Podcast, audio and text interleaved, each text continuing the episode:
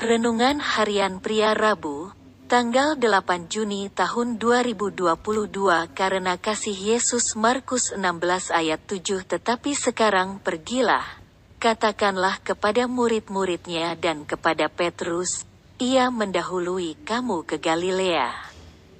Di sana kamu akan melihat dia, seperti yang sudah dikatakannya kepada kamu. Seorang muda dan tentunya adalah seorang malaikat Tuhan.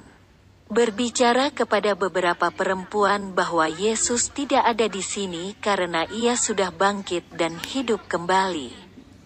Dan malaikat Tuhan itu menyuruh mereka untuk mengatakan kepada murid-murid Yesus dan kepada Petrus mengenai berita kebangkitan Yesus itu.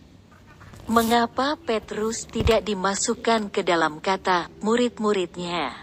Mengapa nama Petrus harus disebutkan? Bukankah cukup jika malaikat Tuhan itu mengatakan, "Pergilah dan katakanlah kepada murid-muridnya"? Apa yang menjadi alasannya? Apakah Petrus lebih dikasihi oleh Yesus daripada murid-murid lainnya yang tidak disebut nama-namanya? Masih ingat kisah Petrus menyangkal Yesus sebanyak tiga kali? Tentu kita pasti ingat kisah itu.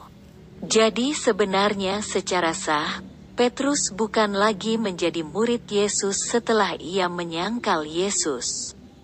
Itulah sebabnya namanya disebut dan dipisahkan dari murid-murid Yesus yang lainnya. Tetapi Yesus tetap peduli dan mengasihi Petrus, walaupun ia sudah menyangkal Yesus.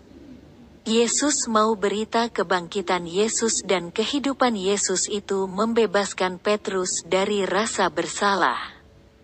Karena kasihnya, ia mau Petrus kembali menjadi seorang muridnya.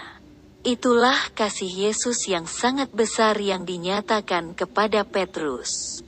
Dan puji Tuhan, Kasihnya yang sangat besar itu juga berlaku buat Anda dan saya yang adalah anak-anaknya. Alamilah kasihnya setiap hari melalui doa dan firman Tuhan dan bersyukurlah kepadanya. Refleksi diri. Apa yang firman Tuhan katakan kepada Anda? Bagaimana kehidupan Anda dengan firman Tuhan itu? Catat komitmen Anda terhadap firman Tuhan itu. Doakan komitmen Anda itu, pengakuan iman. Saya bersyukur kepada Yesus karena kasihnya yang sangat besar selalu nyata di dalam kehidupan saya.